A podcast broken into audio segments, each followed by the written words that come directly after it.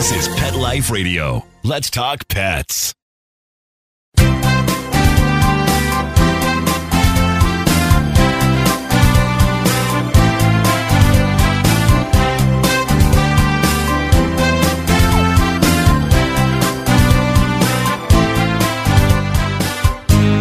And good morning, good afternoon. Uh, you're here live with Dr. Jeff Werber, and uh, here for the next 30 minutes to talk to you about pets. Let's talk pets here on Pet Life Radio's Ask the Vets with Dr. Jeff. Firstly, I want to give a shout out to our wonderful producer, Mark Winter. Just had a birthday yesterday. Happy birthday, Mark. So, um, we're here for you. We're here for your pets. Easy to get a hold of us. The simplest way, which is not my favorite, is call us 877-385-8882. Better yet, better yet, come on live. Just, just as I just logged on, Pet Life Radio's website, And then you go to Ask the Vets with Dr. Jeff under shows. And there's going to be a link where you can join us live, Google Hangouts. We get to see you. We get to see your pet. We get to talk. And as I say this, and I'm going to say it again and again, get used to this kind of medicine. It's already happening in human side. And they're talking about that the telehealth, telemedicine, I call it teletriage in the veterinary market is going to be huge. People want it. It's less expensive. It can often save you trips. It'll help you gauge through your emergencies. We're going to talk about this later. What is an emergency? How do you know? How do you tell? So, uh, uh, anyway, it's a great opportunity to get used to practicing and, and, talking to your veterinarian this way. And I love being the guinea pig. So just uh, give me a call, pet on your lap, in your arms, sitting next to you, whatever the case may be, and ask away. And with by having your camera, your phone right there, you can show me that lesion. You can show me that sore. You can show me that eye. You can show me the tooth, whatever it is.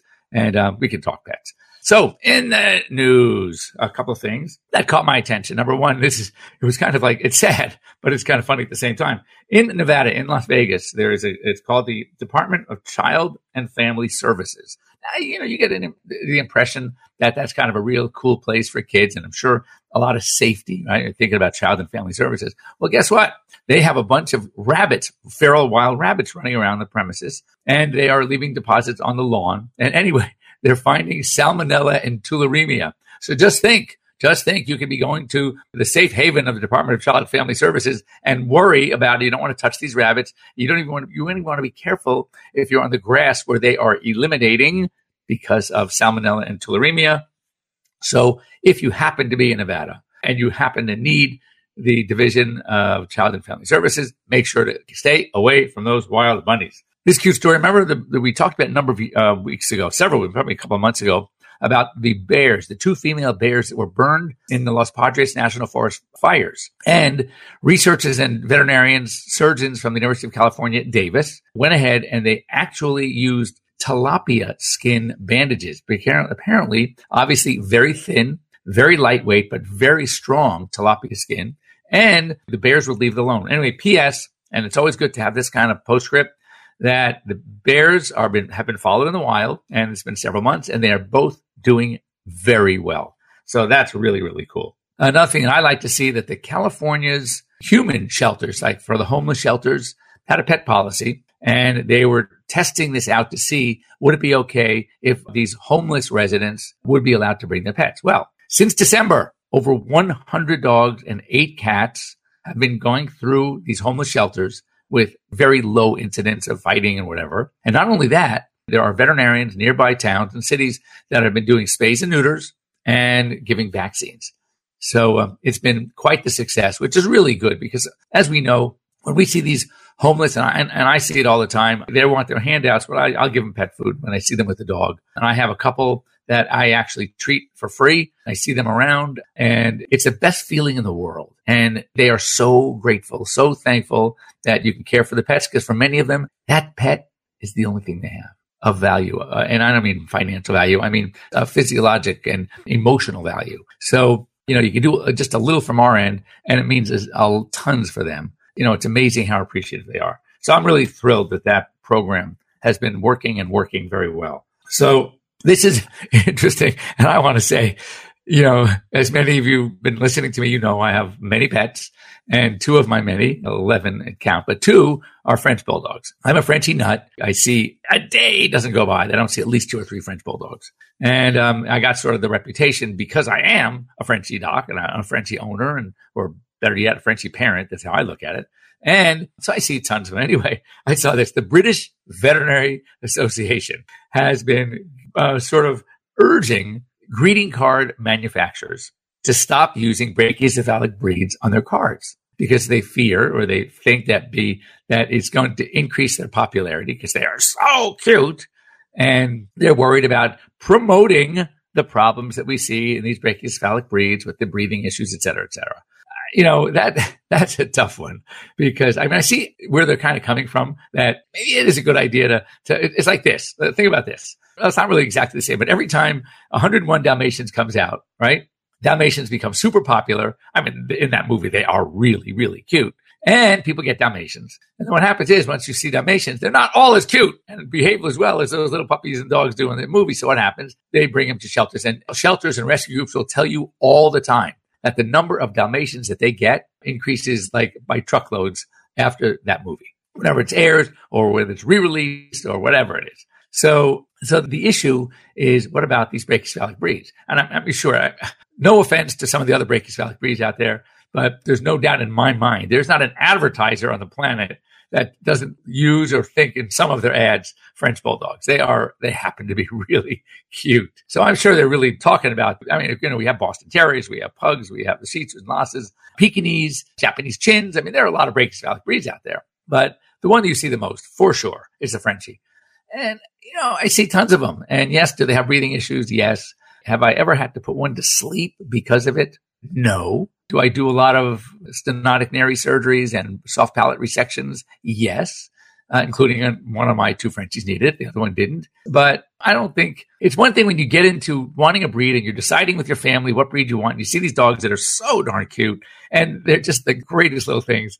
And you're not going to not get them because you may, may, underline the word may, need to do some surgical correction, which is it's doable. And I mean, with laser, which is what I use, they do phenomenally well. So, uh, I don't know if I would go as far as to say don't use them on your greeting cards because people are going to want to go buy one. They're going to want to buy them because it's so darn cute and they're really, really great dogs. So anyway, just whatever you think, I'd be uh, interested to know about that. If you have Frenchies and you, especially, this is a good way to judge this. If you have any of these breeds, French Bulldog, Pugs, Boston Terriers, Japanese Chins, Lhasas, Shih Tzus, any of those really, you know, there's good. The, even some of the pits that have pushed in faces, some of the Mastiffs have, you know, short, shorter snouts. Having one, maybe having had to treat one of these problems that we see, the respiratory issues, would you go, look, think of the Persian cat.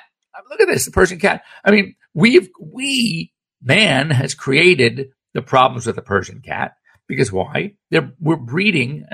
I don't mean we because I don't breed any animals, but they are being bred for that certain look. And that's the goal. So the more pushed in we breed for that face, the more breathing difficulties they're going to have. So I don't think the issue of having it on a greeting card is the issue. I think the breeders are the issue. Breeders should be responsible. They should know if they have a certain trait that's being bred in and causing problems, they should stop using that male or that female for breeding. Unfortunately, they don't because a lot of people like it. But I want to know how many of you that have some of these animals, if you had to do it over again, would not, would not get one because you had so many hassles with the breeding. So um, that's what I want to hear. You can certainly come and join us online. Let me know what you think. Would you not have gotten this pet again because of your experiences that they were so bad that you didn't want to do it again? That, that would be a, a great question for you. Now, here's another thing before we go to break, and I want to talk about this because this is serious business.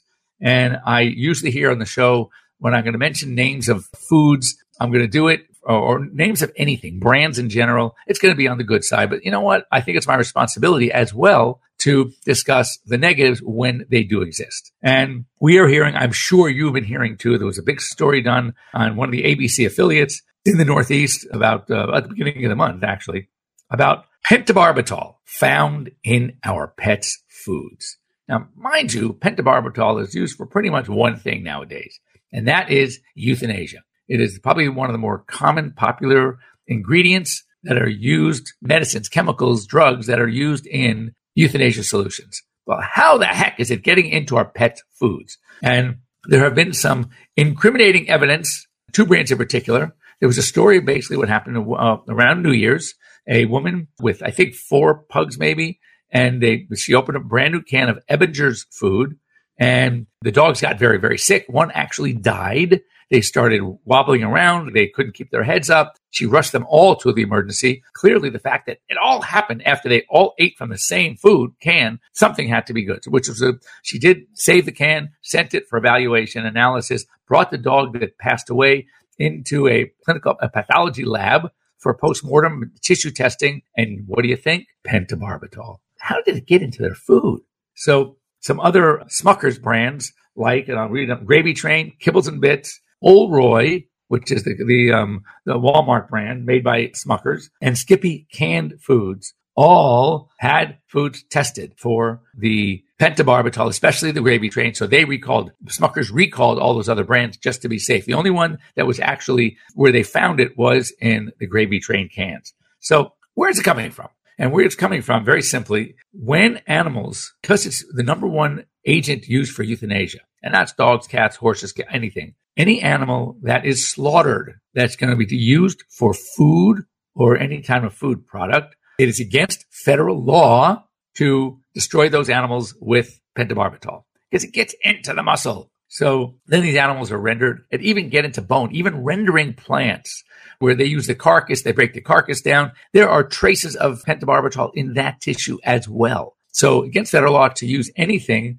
that they called adulterated foods with uh, into our food chain. But you know what? They do it anyway. It's law, but it's really not being monitored. There's nobody there testing the foods on a regular basis to see where are you getting these carcasses from? Are you getting using carcasses for pet foods that have been euthanized with pentobarbital? They, no one's there to watch. So what's happening is this stuff is getting into the foods and causing problems. Most of the time, just to be, just so you know, the levels are significantly low and not a problem for your pets. But as we heard of this story, sometimes it can be. Also depends on the size of the pet, how much they eat, etc. So you should be really keep an eye on the, on those things right now. You will hear more about this, but just know, just exercise caution. I don't think unless you have food tested, there's no way to know. But they were showing on the the gravy train how they use only the highest quality food and it t- goes through rigorous testing.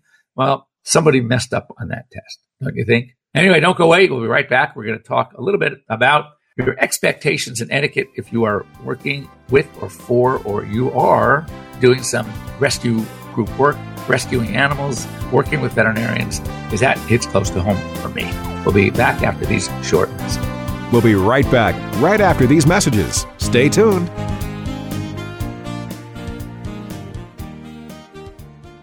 I love cleaning the litter box, said no one ever. Luckily, there's World's Best Cat Litter, the litter that promises less mess with less litter. Only World's Best Cat Litter uses the concentrated power of corn to quickly trap odors in tight clumps. And quick clumping means you never have to chisel or scrape the box. Less cleanup with less wasted litter? That's a litter bit amazing. Save $2 on World's Best Cat Litter. Visit www.saveonworldsbest.com.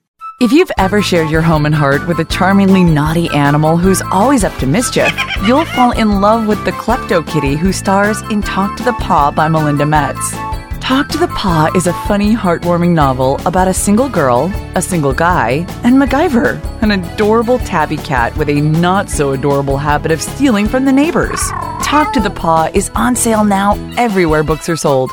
Visit kensingtonbooks.com for more info. Does your dog itch, scratch, stink, or shed like crazy? Come to Dinovite for help. Order a 90 day supply of Dinovite. Dinovite for life. Pick up two tubes of Doggo Suds. Get the third tube free. Peppermint, tea tree, lavender, Doggo Sud shampoo. Made with all natural coconut, jojoba, aloe. Great for healthy skin and soft, shiny coats. But no itchy, harsh chemicals. Lather up, rinse away. Try Doggo Suds. Buy two, get one free. At dinovite.com. D I N O V I T E.com. Let's talk pets Let's talk pets. on Pet Life Radio. Pet Life Radio. PetLifeRadio.com.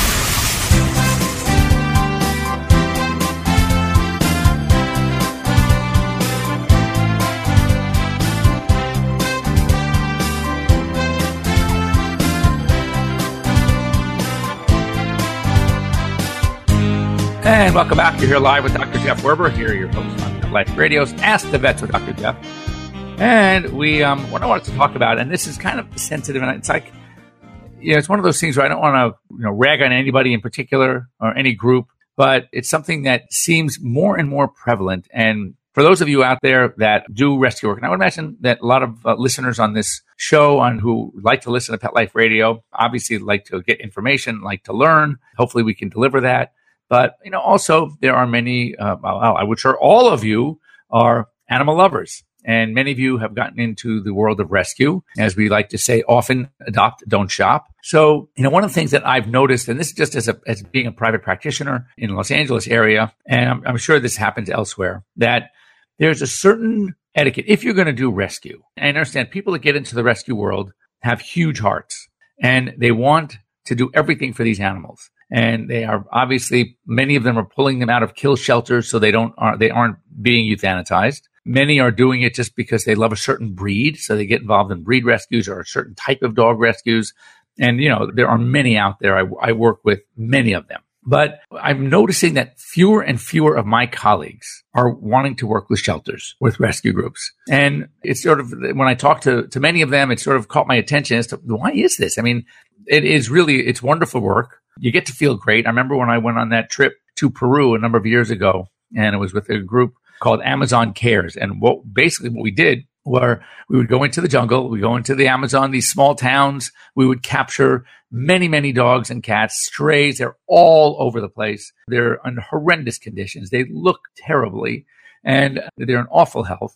And we would capture them. We would spay. We would neuter. We would vaccinate. We would treat. We would um, medicate whatever we can do. Uh, I removed tumors. I sewed up lacerations. I mean, it was it was great. And all for free. I mean, we, we really wanted to do what's right for these animals. We wanted to try at least to give them a better life, try to educate the locals about the importance of spay neuter. We worked in conjunction with their local veterinarian and uh, it was a great program. So, you know, here we are in the United States, the best of the best, and we have, you know, wonderful people out there trying to do the best they can for pets. And yet there seems to be this discord, this, this lack of, of cooperation between veterinarian and these rescue groups. And I realize that the problem is we're, it's not like we're coming from different ends of the spectrum. We're not. We love animals as well, clearly, or else we probably would not have gone into this field, work as hard as we do, give the time that we give. And when we compare what we do as far as the difficulty of getting into school, the smarts, if you will, that there are many other things we could be doing that would generate a lot more of an income for us. And yet we choose not to. We choose to do what we love. We have that passion. And from the rescue side, these groups clearly are passionate. But what you have to understand is for those of us that work with rescues and do what we can to help, we couldn't do it unless we also were doing what we do on the regular client coming in day to day that basically the work that we do for them and with them for those pets is helping us fund that which we do for the rescue groups. And I mean major discounts, free services. I mean, I, I never charge client uh, the rescue groups for my exams, office calls, things like that. All the things that we do, the surgeries are discounted. And what allows us to do that is what we do for everybody else, which is, you know, normal fees, normal fee structuring, et cetera, et cetera. Yet, yet what I find is that many of the rescue groups out there, many of you out there, and I hope I'm not talking to any of you, don't appreciate that which we get in the sense that the rescue groups are coming in. They want service now. I mean, for example, I had a case just, this is why I'm really talking about this today. It just hit me.